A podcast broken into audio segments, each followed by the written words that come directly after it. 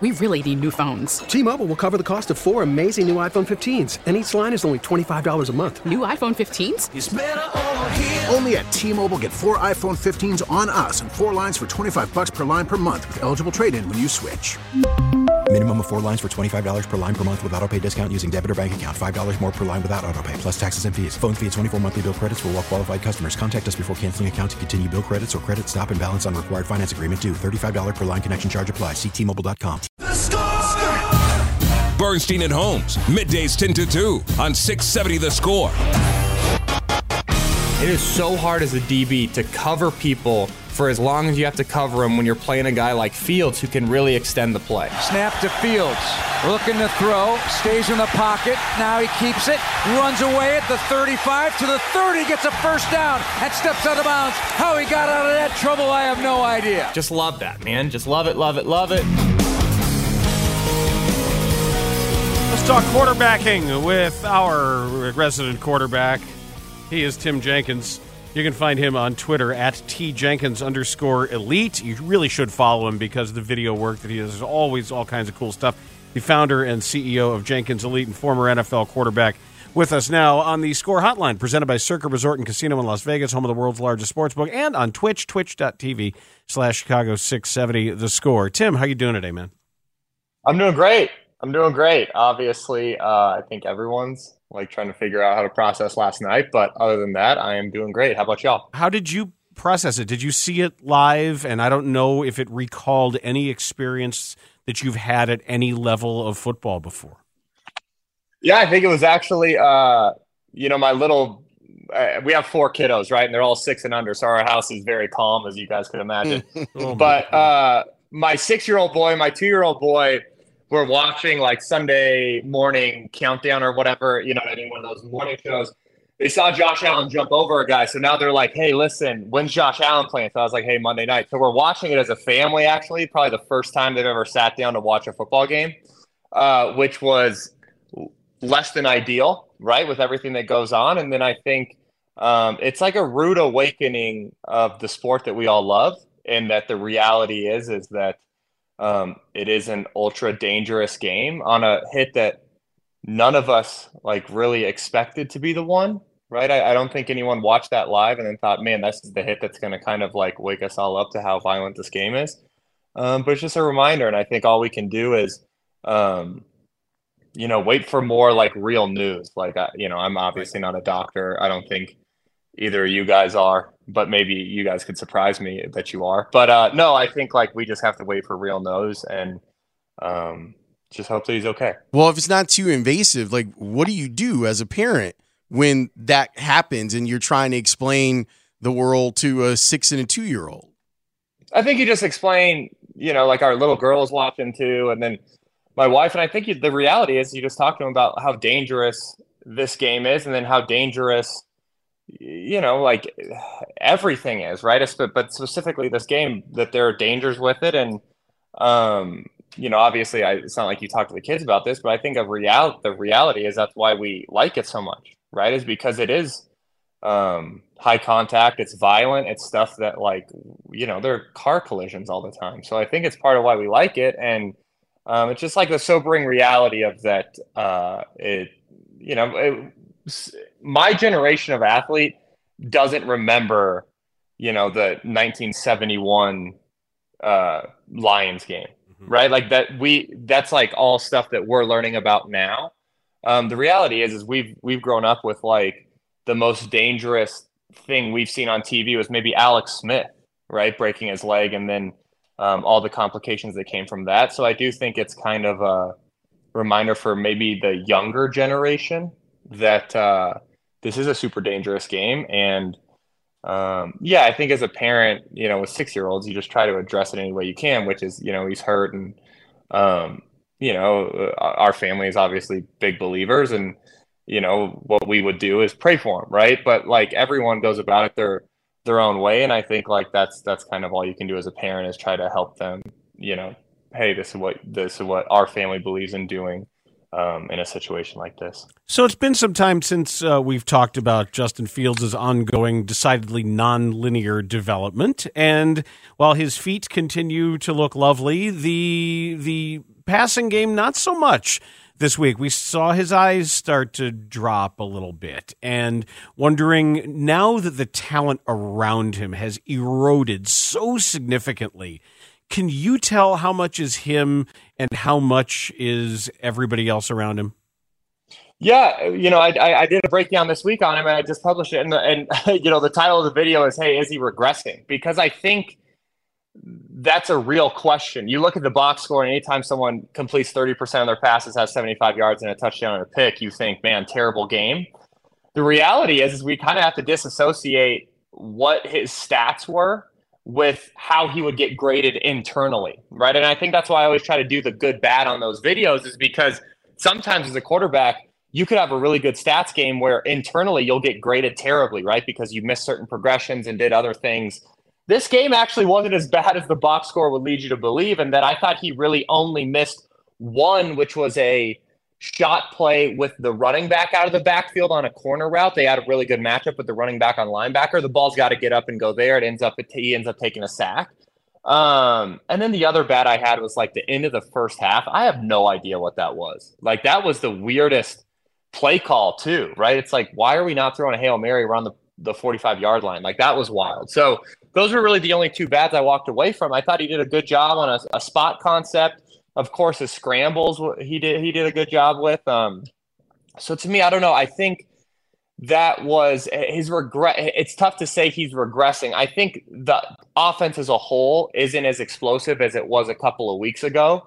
Um, but in general, of his regression, I don't see it on tape as a regression. I just see it more as um, this this offense isn't really utilizing as many explosive plays as they had a couple of weeks ago. Yeah, I was going to ask you about this because if you look over the last five weeks, like the Bears' offensive production has gone down around the board. So, what are the the signs of regression that over that stretch of time that you are worried about, if any? Yeah, I, I, mean, I can't tell you that I'm like specifically worried. I also think that I took a, uh, you know, a Christmas and New Year's break at the perfect time because it seems like, you know, between all the teams I follow with the Broncos, the Bears, and and uh, Miami Dolphins, it's been an ideal time to not hmm. cover them. So no, I think with the, you know, I, I think the offense as a whole, a lot of that has to do with you're getting to the point in the season where games don't necessarily count for the Bears. So they're probably trying a lot more stuff from personnel groupings, uh, offensive line lineups, uh, route concepts that you wouldn't see them traditionally try if it was a meaningful win and get in game. Um, as much as like fans probably hate to hear that, but I think you're probably getting into some different personnel groupings, trying some different things from a concept perspective. So for Fields, I don't see it as like a regression. I see it more as like an extension of how you would maybe grade preseason football. Um, which I know that sucks for people that are like paying money to go watch the game, and it's just the reality of how you're going to run an organization at this point in the season. Um, and I think like that's more or less where I'm seeing the production difference versus you know, six weeks ago when they're running him 18 times in a game.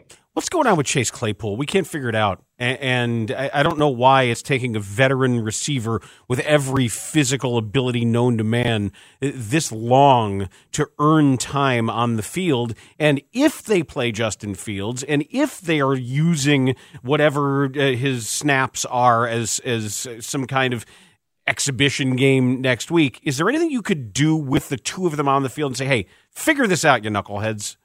Yeah, I wish. I wish you could. I think, you know, a lot of Chase Claypool is lining up as the backside one on one and then executing just verse one guy. Um, they're not getting a lot of those coverages isolated for him. So I think that's probably a reason for not a ton of targets. Um, you know, I think the reality is you could get into some more three by one. You could kind of get to quads using the back to the three receivers. So if you think in a three one by one formation, we have three receivers on one side of the formation. If you're in a shotgun, if the back is away from those three receivers, so if the receivers are on the right and the back is to the left of Justin Fields, defenses treat that as like a three by two. if you put him towards the three receivers, you all of a sudden get a, you know, in reality, you get a quads check and you're going to get them more bumped over. So you could get into some of those formations and isolate him backside if you really want to try to feature him. Um, but I think, you know, the last time I came on here, other than taking a shot at Mike North, who then I learned the history of, of him on the radio up there. Um, How great was that? you know, uh, so that was that was great. Other than that, the last time we kind of talked about, hey, a lot of this is going to come in the off season, and I and I really still believe that in that Claypool, I think, will look completely different week one of next year um, than what we're seeing now with like uh, you know midseason trade, in addition to a lot of scheme changes that this Bears offense has gone through, you know, over the course of the season that I've come on and, and talked with you guys about. What did you make of what the Bills did to effectively contain Fields' outside running? And I know the Bills are a talented fast and disciplined defense. But some of what they did, it almost looked like basketball defense to me because I know scrape exchange can kind of look like pick and roll defense with helps and recoveries, and you got him and you got him and you got him. But the Bears weren't able to get the numbers advantage against some of those fronts. Yeah, I think like when you look back at the Bills game, yeah, that one, uh, a lot of like they schemed it up when you look at this Lions game, the truth of the matter is just Aidan Hutchinson alone yeah. took away the QB run game, which is crazy to think about, but it's also why guys go number two overall. Like he was the only guy that we've seen play the zone read effectively. Like he's the only guy that's been athletic enough to give Justin a pull read, which means he plays down so the quarterback then pulls it to run it and then run with him. Like we saw Fields get outside of him once for an eight yard gain. And it was really funny because today I tweeted out, I said, listen, my big takeaway from this Bears Lions game is how good Aidan Hutchinson is at taking away QB run. And someone was like, well, Justin Fields had a 45 yard run. Like, no duh, dude, on scramble, right? Like, that's not QB run. That's that's not designed quarterback run. So to me, it was like, that's what I think the reality of this Lions game was, was Hutchinson blew up a quarterback sweep in the red zone. He blew up a couple of QB zone reads. And then when you get to that point, you can't keep calling them as a coach because you're not going to put your quarterback in harm's way.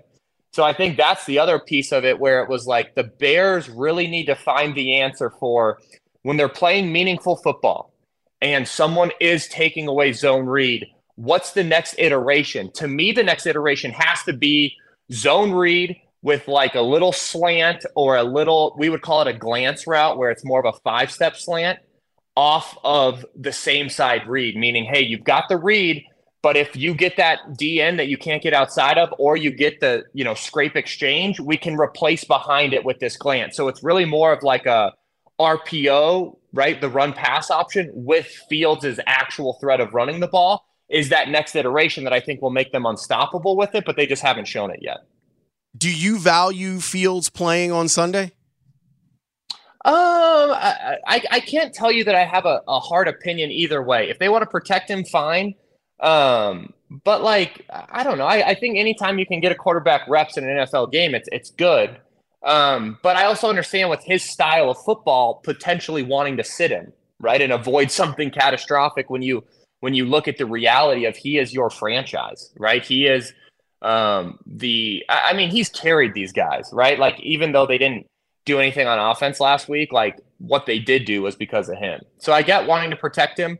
Um, I can't tell you that I have a hard stance either way. And you guys know me; I'm, I'm I'm more than overly opinionated when I have something, but I just don't have anything on this. If they want to sit him, I get it. Um, and if they want to get him meaningful reps, uh, I, I get that perspective too. And I don't think they can really go wrong either way, other than obviously if he gets hurt everyone on planet earth will second guess him. We've started to look more closely at this upcoming draft not because the bears need a quarterback but the bears are going to have a high pick that might be tantalizing for a team that does covet a quarterback.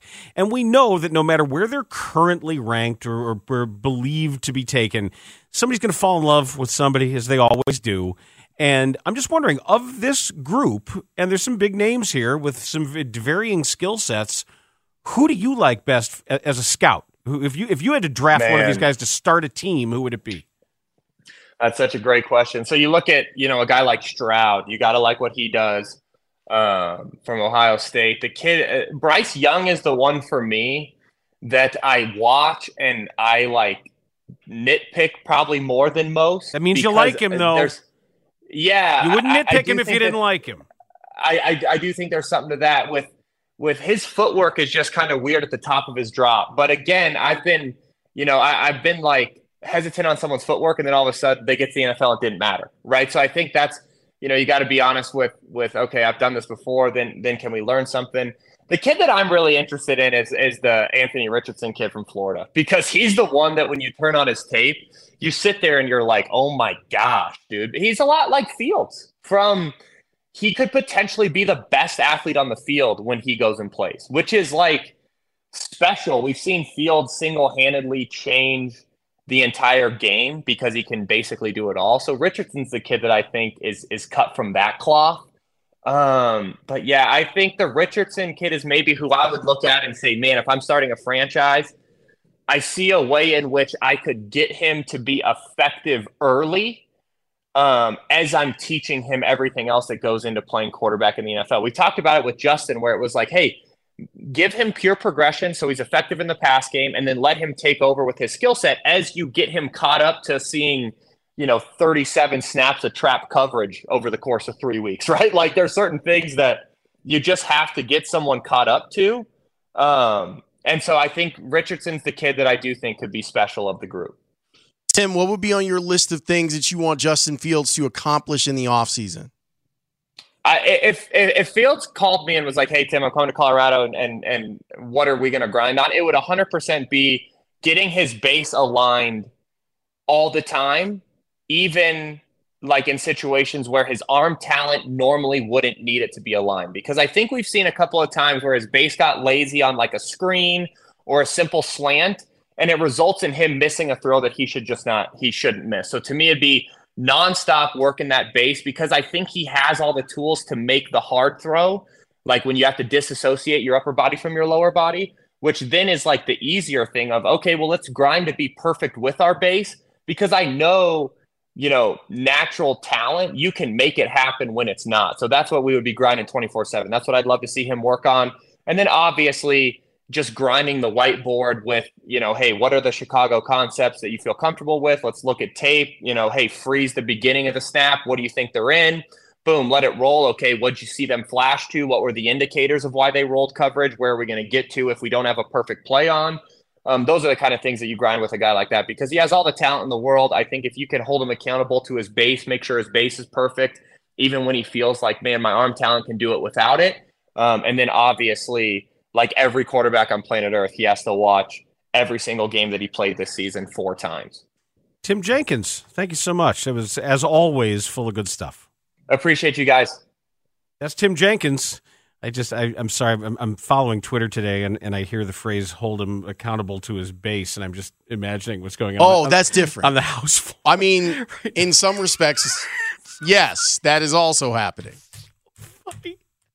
I cannot get enough of it a hundred year precedent. it's been a hundred years. As uh, as our friend Schmutzy just tweeted, they can't decide which brand of a holes they want to be. So fun.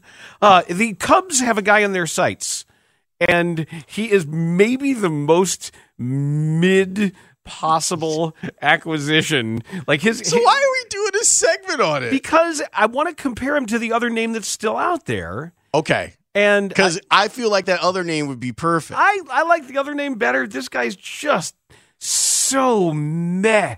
He's just like the he's so Taguchi. The, he's guy's just so Taguchi. He he is the he is the the distillation of baseball meh. That's a tease. That's next on the score. Bernstein and Holmes, middays 10 to 2 on Sports Radio 670 The Score, the score. and 670thescore.com, an Audacy station. This ball is hit in the air, deep left center. Heyward going back to the left center field fence. That's a home run. Eric Hosmer, a home run to left center, and now it's a one run ball game. You know, just haven't been enough of those lately from Eric Hosmer. He's just, or for the Cubs. That's true. Well, he's just he's he's fine. That's the name that has surfaced as being on the Cubs' radar as their veteran first baseman. If they're not ready to turn it over to Matt Mervis yet, yet Eric Hosmer's 33 years old. He's not getting any younger. He's lefty. He's 6'4", 226. And he projects according to uh, Here we go. the projection metrics this year Okay. To bat 268 with an on base of 330, a slugging of 412, a WRC plus of 109, Okay. which is fine. Yeah, that's that's actually all right. It's fine. And and to be a .6 win player because he's bad at defense. Ugh. It's it ha- he's half a win. Okay, but he's not negative. No, The guys like that have to be on your roster, right? veteran, t- good teammate, right? Got good reputation. Yeah, a good bridge between the English speakers and Spanish speakers. Is that right? Mm-hmm. Hosmer? Okay. I mean, we know him as a Kansas City Royal when he had some some pretty big seasons in there, some WRC plus seasons of 120, 124, 135 as recently as 2020. That was, you know, a shortened year, but a 128 WRC plus. But he's, nah, nah. But compare that to Trey Mancini, who is younger at 30, who bats righty, first base DH outfield offers you a little bit more versatility and projects this year to bat 244, to be on base 321, and to slug 409, a WRC plus of 107. But because he's a better base runner, a better defensive player, double the war projection at 1.2. and he also has all of the the the other stuff that you would you would say Hosmer has. And and you know, let me also say that war is also having to do with playing time here, and that's probably the biggest reason here is because they're they're only projecting Hosmer to play 84 games. And I don't know what those systems know or where they're factoring him in, or maybe it's because he hasn't signed anywhere, or they just think he is purely a part time player. Do they think that Mervis will be here? I don't know. There's more value for Mancini projecting to play 138 games. That's really where it comes from. So you split the difference. It's if you depends on righty, lefty, and and three years of age. I've been thinking a lot about the Trey Mancini thing. And he really loved Baltimore. And then they built a ballpark that he can't hit it. Like, what? What do you mean the left field wall is now going to be 27 feet? I'm done here. Like, I can't play here anymore. He ends up going to the Astros and he wins a World Series, which is great. Um, he everyone talks about him being a wonderful human being. Obviously, he was able to survive a bout of cancer. I think it was stage three um, that he made it back from. They need some pop. He's got some pop. They need someone to play first base until we know if Matt Mervis can or cannot play first base. Are you projecting Mervis as a major leaguer I by don't the end of the year? Who knows? I, I know he's torn up everything they've put in front of him. He's absolutely romped and stomped. He he was undrafted. Mike Rankin, you got anything on Matt Mervis for me? Well, I know that the Cubs targeted him specifically in 20 because of the shortened five round draft. They went right to him as soon as the fifth round ended. And he's got pop, left handed bat. And like Dan said, over the last two plus years, he's torn up the minors. So I think we should temper our expectations. But I believe that the Cubs believe he's going to be a part of their plan. I don't know how quickly, but maybe like, you know, safe estimation around June, July if everything goes well. Yeah, his year last year in high A, he had a WRC plus of 181. That'll work. In double A, a WRC plus of 147. Still really good. And then in a representative 57 game, 240 plate appearance stint at AAA, a WRC plus of 152. Which do you value more, a guy succeeding at AAA or a guy succeeding at AA? All of it. I think it depends on his age related to to where he is very often. But at age 24, This is a major college experience. Who knows? I mean, so you, you can't sneeze at this. You don't you don't accident your way to these numbers. There, there's got to be something there. I would agree. It's just that, well, I, I guess the what are the Cubs this season? Well, I'll tell you. Here's what, you want to know the projections on Mervis. Sure, I would love. I would really love to hear that. All right, this is what Steamer says that he they've got him at 118 games. Okay, this is a major league projection. Wow. Okay, 259, 322, 480, a WRC plus of 123, and two wins. So yeah, then then the move is to sign Hosmer. because he doesn't cost you anything. Right. Like Mancini would be what? 10 million, 11 million? probably maybe even more than maybe 12 million. I mean, it's not my, not my money. No, it's it's not my money either. I mean, I, I don't think they should be afraid to sign more good players. It's not the Mancini can play some outfield too, right? And I'll tell you what I really liked in the numbers last year. It's sort of buried in here, but I don't know what what, the, what this means at class and at high A. He walked four point six percent of the time and struck out twenty four point one percent of the time. At double A, he almost doubled his walk rate to eight point seven and dropped his strikeout rate to twenty percent. That's interesting. Then he moved up another level when he moved up to AAA. His walk rate went up to 10.4. His strikeout rate went down to 14.6. huh? So as he moved up in levels, those numbers improved significantly with each uh, rise in class. That's that's really interesting. That's very encouraging because that's not ordinarily how it goes. Right. You don't become more selective as you move up the chain. And as the pitching gets better. I mean, granted, in the minors, you do have variance in certain leagues. There are pitching leagues and hitting leagues. There are places where you got to take the air out of the stats. It's like this guy who just posted from, or is going to post from Korea. You're reading about this. That you reading all that, you seeing all that. That that Maddie. he's got crazy numbers, but some of the the power numbers in Korea are are inflated, and you got to pull that out of there. And they've got all the wonks have their their their metrics and their adjustment factors to do all that. So what what do you think it means for the Cubs in 2023? Now that we we saw kind of what their plan was and they made their big splash with bringing in Dansby Swanson, like he's the centerpiece of their offseason. What do you think they are saying to us? I don't know. I don't know. We're. I mean, they. No one asked Jed any questions when he was sitting there. I'm still He was right there. You, we wouldn't have to speculate if somebody, somebody realized that the president of baseball operations the Cubs was sitting in front of them in the room. I'm still amazed by that. Yes. Like how in the world? It, it was like everyone got up. All right, boys, let's get some pictures. Boys, let's get some pictures. Yes. Come on. like he's right there. You could ask him things about the team and what they might do next. We have a statement here from ESPN. This is uh, tweeted by Don Van Natta Jr. And he said, This is ESPN's statement regarding Joe Buck saying that the game would resume after five minutes. Okay.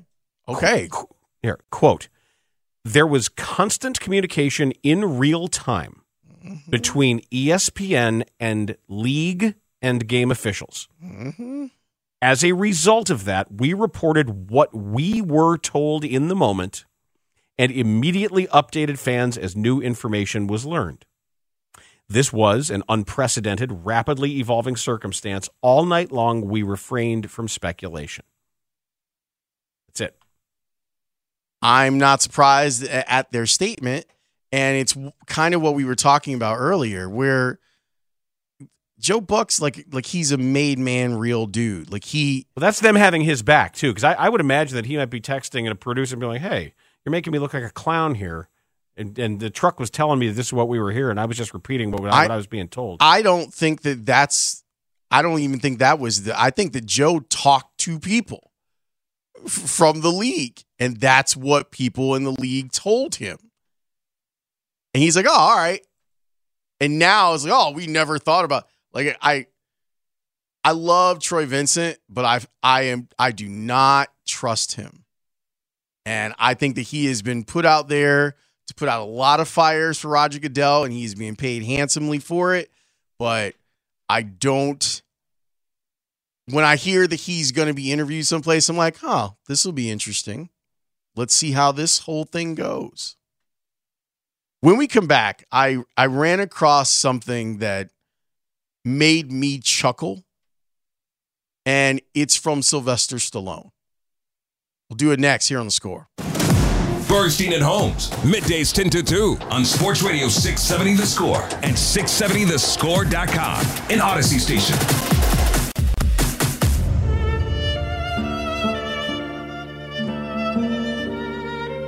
Well done, Mike Rankin. And the reason that he is playing an or- orchestral Godfather theme is because in an interview that Sylvester Stallone did with the CBC, as he was promoting Tulsa King on Paramount Plus, I guess Sly was in line to be an extra in The Godfather. How old was? Well, sure, because he was in. When was Lords of Flatbush? Seventy four.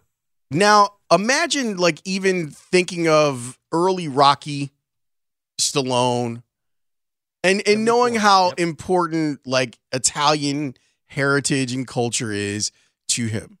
Check out this story he tells about how he didn't end up being an extra for The Godfather. Didn't I hear a story that you were like up for the something in The Godfather or like an extra or something like that? Well, yes. They needed 250 people, basically 50 to stand behind the wedding cake. You don't even see me.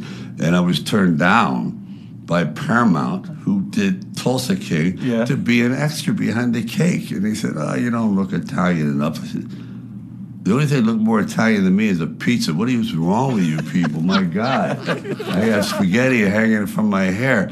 And 30 years later, I hired that casting agent to be an agent. I go, how you doing? Is this true? True. You hired the person who turned you down for not being Italian enough to be. a Yeah, mm, that's right. And did you tell them? Oh, every day.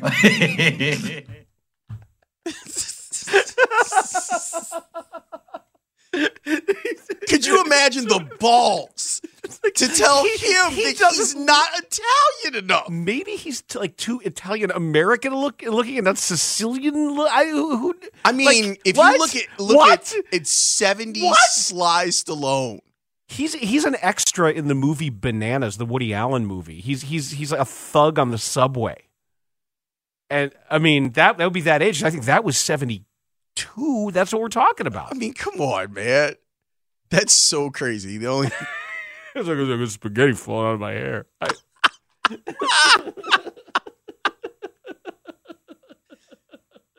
Can you just imagine like that person being like, "Nah, you you're not what we're looking for," and him being like, "What? What? Look at this! It's like telling like Kevin Pollak he doesn't look Jewish enough, right? I mean, there's something like that. You, Lieutenant Weinberg." You- oh no, it's you, Weinberg. Oh yeah, that's an all timer. Uh, or, or Saul Rubinek. You know, when it's somebody like God, that's hysterical. I'm sorry, um, Samuel L. Jackson. You're not black enough for this role. you mother. you bitch ass. I am. Mother. Uh, So I just thought I'd share that. that, that- thank you for doing that. That's that's great. Um, how are we supposed to do this, Dan? I have no idea. I'm already punchy, and I got another four hours left, and then a, I'm doing a triple shift today.